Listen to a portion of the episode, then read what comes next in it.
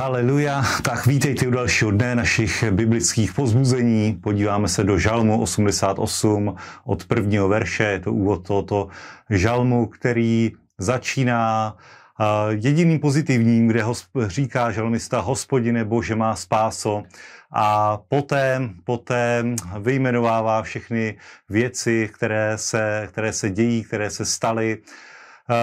Není to žalm, který by končil nějakým obratem, který by končil něčím, že hospodin zasahuje a vykupuje, vykupuje spravedlivého, ale už ten samotný začátek, kdy žalmista píše, hovoří, volá k Bohu, hospodine, bože má spáso, tak je nejvíce silný, protože ten jediný dává naději. Pokud je hospodin spása, ještě totiž naděje zbývá.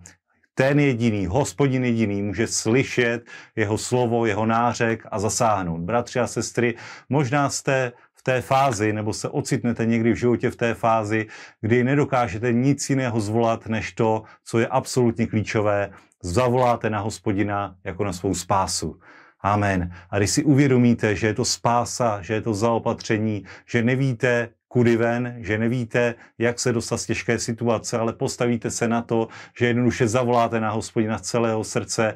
Hospodine, Bože má spásu, pomoz mi, zasáhni, protože už nikdo jiný mi nedokáže pomoct než právě ty, tak tehdy jste vyhráli. Tehdy jste vyhráli. V tento moment nastane obrat, nastane vítězství a hospodin zasáhne i když to třeba neuvidíme na konci žalmu, neuvidíme to skvělé vyvrcholení, ale přesto hospodin je věrný, dobrý, spravedlivý a pokud začneme s tím, že požádáme hospodina, že na něj uvrhneme svou starost, tak tehdy se dočkáme vítězství. Amen. Haleluja. Druhé místo, na které se dnes podíváme, je z listu Římanům 6. kapitoly od 15. verše. A ve, verš, ve verši v 7. kapitole 4. verši čteme, jak apoštol Pavel píše, Právě tak, moji bratři, jste i vy zemřeli zákonu skrze tělo Kristovo, abyste se oddali jinému, tomu, který byl vzkříšen z mrtvých, abychom přinesli ovoce Bohu. Amen. Takže Pavel tady popisuje něco, co navazuje, navazuje na počátek 6. kapitoly, na křest, na znovuzrození, na přijetí věčného života a tomu, že už neotročíme zákonu, ale že jsme přijali milost skrze Pána Ježíše Krista. A e, jsme tu od toho, abychom přinesli ovoce Bohu, aby jsme vydávali ovoce, abychom byli živí duchem, protože jsme byli vykoupeni z prokletí zákona. A to je něco, v čem musíme žít, to je něco, co si musíme uvědomit.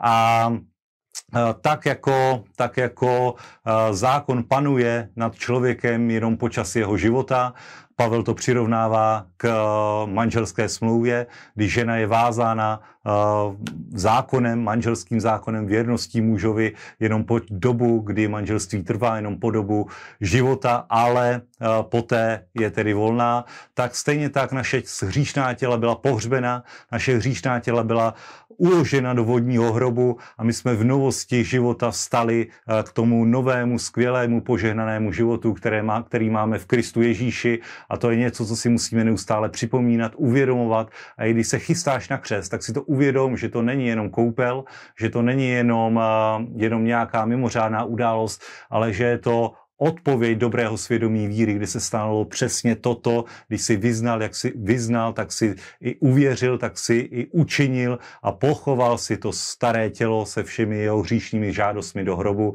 a vstal si v novotě Krista. Takže nesme ovoce a bude to dobré, protože Pán je s námi. A toto je něco, co musíš přijmout vírou. To je něco, co si musíš uvědomovat, protože ten starý člověk, který byl pohřbený, ten starý člověk, který byl s Kristem identifikovaný na kříži, se čas od času ozve. Tak se tomu nediv. Neznamená to, že nejsi že nejsi dobrý křesťan, to je realita. Ale ta realita duchovní, ta pravdivá, ta absolutní, kterou máme následovat, je to, že jsme zemřeli zákonu skrze tělo Kristovo. Amen. Haleluja. Haleluja. A poslední místo, z proroka Ozeáše, třetí kapitoly až páté kapitoly. A tady bych chtěl vyzdvihnout eh, čtvrtou kapitolu, šestý verš, kde se píše o poznání, kdy se píše o tom, jak máme znát Boha a kdy, eh, kdy Ozeáš eh, hovoří o tom, že můj lid hyne, hospodinův lid hyne pro nedostatek poznání. Amen.